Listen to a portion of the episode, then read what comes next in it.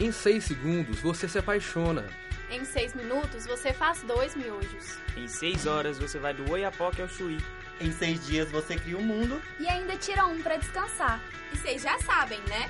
Essa é a sexta temporada da Rádio Terceiro Andar. Você torce para a seleção masculina de futebol do Brasil? Acontecimentos emblemáticos dos últimos anos podem ter distanciado o torcedor da seleção brasileira.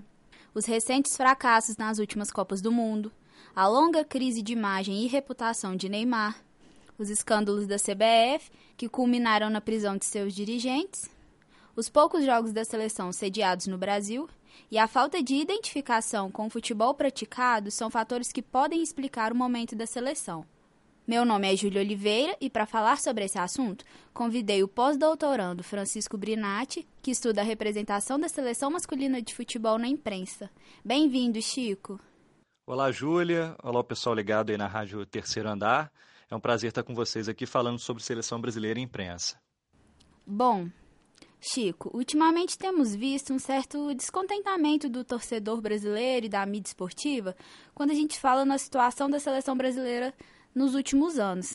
Eu percebo também que tem rolado uma comparação entre o time atual da seleção e os times da seleção das últimas décadas, como os de 70, 80 e 90. Essa comparação entre presente e passado tem sido feita na maioria das vezes com um tom de valorização dos jogadores do passado. E eles são considerados, inclusive por alguns, como os verdadeiros ídolos do Brasil. Como você tem visto essa comparação do time atual da seleção em relação aos times das décadas passadas? Bom, Júlia, na verdade, é o que a gente pode dizer que é a formação de um repertório, digamos assim, de cobertura da seleção brasileira por parte da imprensa. E dentro desse repertório, uma das características é você ter atribuir ao passado uma certa aura, né? Então, assim, de que é, tudo que aconteceu no passado era melhor. Então, os jogadores de antes eram melhores, a seleção anterior era melhor, é, a comissão técnica, os treinadores eram melhores.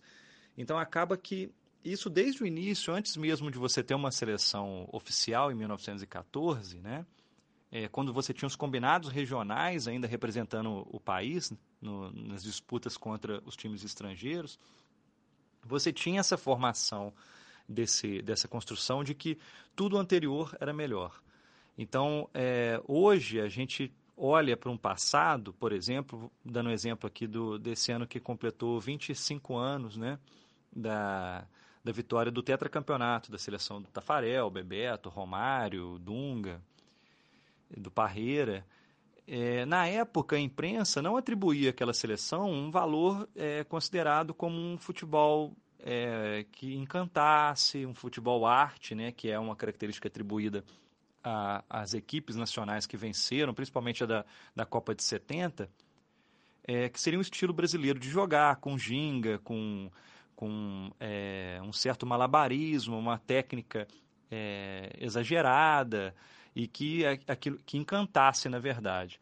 Então acaba que é, na época você tinha os jornais meio que considerando a, a, importância daquela vitória, mas dizendo que o Brasil venceu sem jogar um bom futebol.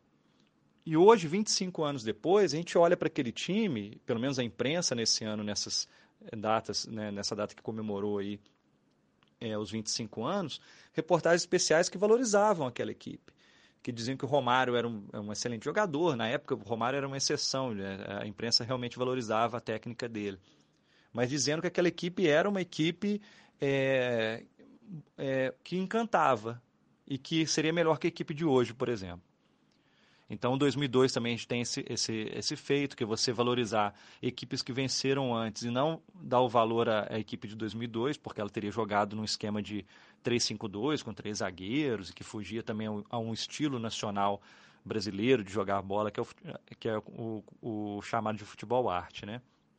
Então acaba que você tem essa é, construção de que tudo que no passado era, era mais, mais interessante, representava realmente o Brasil, porque você tem, pela imprensa, essa nesse repertório de cobertura da seleção, essa questão não só da seleção, mas de outros esportes e de outras editorias também, de você atribuir a um passado, um, um passado uma, uma história meio que é, com uma aura de que era melhor do que hoje. E quando a gente pensa no que representa a seleção brasileira de futebol, a gente geralmente relaciona ela a uma identidade do brasileiro. É, como você vê essa representação da seleção? Você realmente acha que a seleção é um símbolo do brasileiro? Olha, a seleção ela ela passa por momentos históricos de construção por parte de governos, né, e de dirigentes, de que ela é um símbolo nacional, que ela é um, um instrumento de unificação nacional. Ela é um, um, um, canal, digamos, de diplomacia entre as nações, mas que era um canal que representava o que eles chamavam na época, quando surgiu a seleção, da raça brasileira, que era um, um meio em, em que a raça brasileira né, de um momento de Primeira República, iria se mostrar superior às outras raças do mundo. Então, ali você começa a atribuir o fato de que 11 jogadores de futebol de um esporte representavam todo um país. Então, você tem ao longo dos anos é, as Copas do Mundo, as seleções sendo usadas nesse sentido, principalmente em Copas do Mundo, como a Copa de 50 no Brasil, né? É, voltando um pouquinho antes, a Copa de 38, em que você tem um artigo na imprensa do Gilberto Freire que chama Futebol Mulato, em que você valoriza as características do futebol é, mestiço, né, do, do, da mestiçagem brasileira, não só no futebol, como sendo um dos principais fatores pelo sucesso daquela equipe que era uma equipe que tinha um futebol é, que o Gilberto Freire chama de dançante, de improviso, sabe, de, de ludibriar o adversário, é, o que ele chama de é, dionisíaco, né, fazendo comparação com Dionísio, Apolo. Né? Então, é, ele tem, em 38, você usa isso, atribuir características do, do, de democracia racial, se a gente pode dizer assim, no, no, futebol do Gilberto Freire, né, que ele coloca, como sendo de toda uma, uma nação. Assim como 50, você tem é, a Copa no Brasil, a construção de um país grandioso, de um país, um cenário pós-segunda guerra, que ele quer se localizar nesse mapa mundial como sendo uma, uma nação é, proeminente, que ela que teria um certo protagonismo na, naquele momento em diante. Só que com a derrota para o Uruguai no último jogo da Copa, é, acaba que cai por terra é, essa construção. Então acaba que ao longo desses anos todos é, você teve essa construção de que o, a seleção de futebol é um emblema de todo um país e isso vem muito forte até a década de 90, depois com a globalização, a saída dos jogadores para a Europa muito cedo, é, uh, os contratos da, seleção brasileira com, com material, uh, fornecedor de material esportivo e que acaba levando o Brasil né, para um tour né, internacional e, e, tendo menos jogos no, no território brasileiro, você acaba gerando um distanciamento do torcedor, porque com a globalização você abre, quebra as barreiras, né, abre a possibilidade de novas identificações e a torcida passa a se identificar com, com outras equipes, outras, outros ídolos, outras nações, inclusive. E aí a gente vê, né, na Copa de 2014, a derrota de 7 a 1 é, pela imprensa, alguns editoriais, algum, alguns textos que dizem que o Brasil não é mais a pátria de chuteiras, que é um, uma expressão criada pelo Nelson Rodrigues na década de 50, de que o Brasil, a seleção de futebol, era o Brasil era uma pátria que calçava chuteiras. E hoje em dia, não. Hoje em dia, a construção é de que a seleção é só uma equipe de futebol. É que ela não, o Brasil tem problemas maiores e questões maiores do que um time de futebol e que ele não é um representante. A derrota e a vitória da seleção de futebol masculino não é, é a vitória ou a derrota da nação como um todo. Bom, e como você acha que a mídia tem lidado com essa representação da seleção brasileira ao longo dos anos? Olha, a mídia ela é parte interessada também na, na venda, né, entre aspas, né, desse produto que é a seleção brasileira de futebol. É, então, ela, ela ao longo dos anos, ela sempre teve o interesse de construir, de vincular a seleção brasileira a, a, um, a um grupo de jogadores que representavam toda uma nação. Então, você tem construções, construções pela imprensa de idolatria, de heróis nacionais, né, de vilões nas derrotas. E acaba que ao longo dos anos, você é, coloca as vitórias da seleção como um marco fundamental na formação da, do, da construção de um país vitorioso, como um todo. Né? É, e aí acaba que você, nessa construção desse repertório de cobertura eh, jornalística, a gente sempre tem o mesmo esquema, principalmente em grandes eventos, né, como a Copa do Mundo. É, na, na preparação, sentimento de esperança, algumas críticas em relação à formação daquela equipe, né? mas de esperança e de favoritismo. O Brasil sempre entra como um favorito né, nas disputas.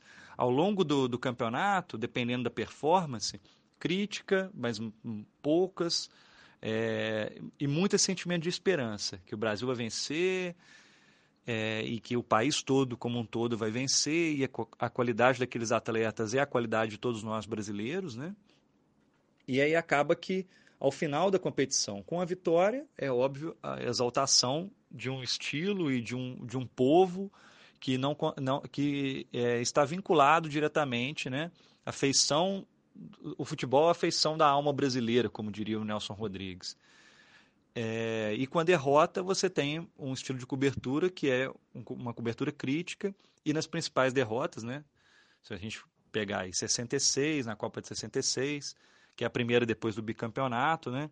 A de 74, que é logo em seguida ao tricampeonato, e a de 2014 é uma construção de terra arrasada, onde você é, tinha no Brasil um futebol totalmente ultrapassado e que precisava correr atrás, digamos assim, né, das novas potências mundiais, né, no caso, seleções europeias, como 2014 a Alemanha, 66 a Inglaterra, Portugal e 74 Holanda e, e Alemanha também.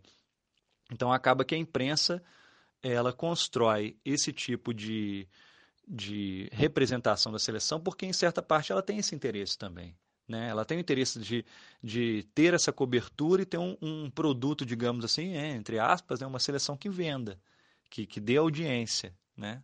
Chico, você acha que a mudança sobre o que a seleção tem representado para o torcedor brasileiro pode ter mudado devido ao posicionamento da imprensa em relação à seleção? Ou você acha que outros fatores podem ter influenciado para essa falta de identificação com a seleção atual? É, a gente pode dizer que, que em parte sim, né? É, a imprensa, por mais que ela tenha esse repertório, que, que ele é, é semelhante, digamos assim, em alguns momentos, e por a gente estar tá vivendo é, um, um hiato aí, digamos, sem vitória desde 2002, né? A gente tem uma construção da imprensa de, de afastamento, de crítica de alguma parte da imprensa, né? geralmente após as derrotas. Mas a gente está no momento agora é, entre copas, né, digamos assim, e é, você tem um produto, então você tem uma empresa que, a, a, que tem os direitos de transmissão do, dos jogos da seleção, em que se você for analisar a cobertura dessa empresa de comunicação, você vai ver que é uma cobertura de valorização, de exaltação, com poucas críticas, porque é um produto. que Ele tem que ser vendido, tem que dar audiência. Só que você também tem, por outro lado, questões que a gente já falou aqui da globalização, de outros elementos de identificação, de sentimento de pertencimento com outras é, culturas, né? É, a, a, não identificação de jogadores com equipes nacionais, a saída muito cedo para a Europa com, com, a cultura nacional, um estilo de jogo diferente, poucos atletas se destacando pelo que seria né, atribuído como essência do futebol brasileiro, que seria o futebol arte. É, e um outro fator também, é no, depois das manifestações de 2013, já com as manifestações de 2016, né, algumas manifestações é, pró-impeachment, é, da presidente Dilma Rousseff, do PT, a gente vê o uso da camisa amarela da seleção brasileira por uma parcela da população, do, do eleitorado, que apoia algumas características de, de é, políticos de extrema direita ou de direita. E isso acaba que nos últimos anos criou um, um, um, um simbolismo muito forte, de, de, a ponto de pessoas que têm pensamentos contrários à extrema direita ou à direita, pessoas de esquerda, é, não usarem a camisa amarela da seleção mais por vergonha ou por medo, né? É, de, ser, de atribuírem a, a, elas pensamentos de, contrários ao que, ao que elas têm em relação à política. Então acaba que você gera uma polarização que é, cria, digamos assim, alguns eventos, como na época da Copa de 2018, algumas pessoas lucrarem vendendo camisas é, da seleção vermelha, com referência ao comunismo, né? com a foice o martelo, é, é, ao socialismo, enfim. e aí acaba que você gera uma, um afastamento também de uma parcela da população. Então, são vários fatores. São os fatores esportivos, os fatores de, de distância mesmo, de você não ter jogos aqui, você é, não ter é, vínculo com alguns jogadores, né, como torcedor, de atletas locais, você se, vinc é, se vincular, digamos, a, a atletas e equipes é, do exterior, e ao mesmo tempo também tem esse outro lado que é o, o o lado é, político também, em que você pega um dos símbolos nacionais, que foi usado como instrumento de unificação, de unificador de nação, e aí agora ele ser um, um representante de, dessa polarização que a gente vive no país. Bom, muito obrigada, Chico, pela sua participação. Eu que agradeço, Júlia. Agradeço a todos aí da UFMG. Estou à disposição, precisando, só chamar. Este programa foi produzido e apresentado por Júlia Oliveira. Até a próxima! Você ouviu uma produção da sexta temporada da Rádio Terceiro Andar. Para ouvir esse e outros programas, acesse o site Rádio Terceiro Andar, ufmg.wordpress.com. Acompanhe a Rádio Terceiro Andar no Facebook e no Instagram projeto de ensino, pesquisa e extensão vinculado à disciplina de rádio jornalismo e mídias digitais. Departamento de Comunicação Social da UFMG. Trabalhos técnicos de Warlen Valadares e Frederico Pessoa. Coordenação geral, professora Sônia Pessoa.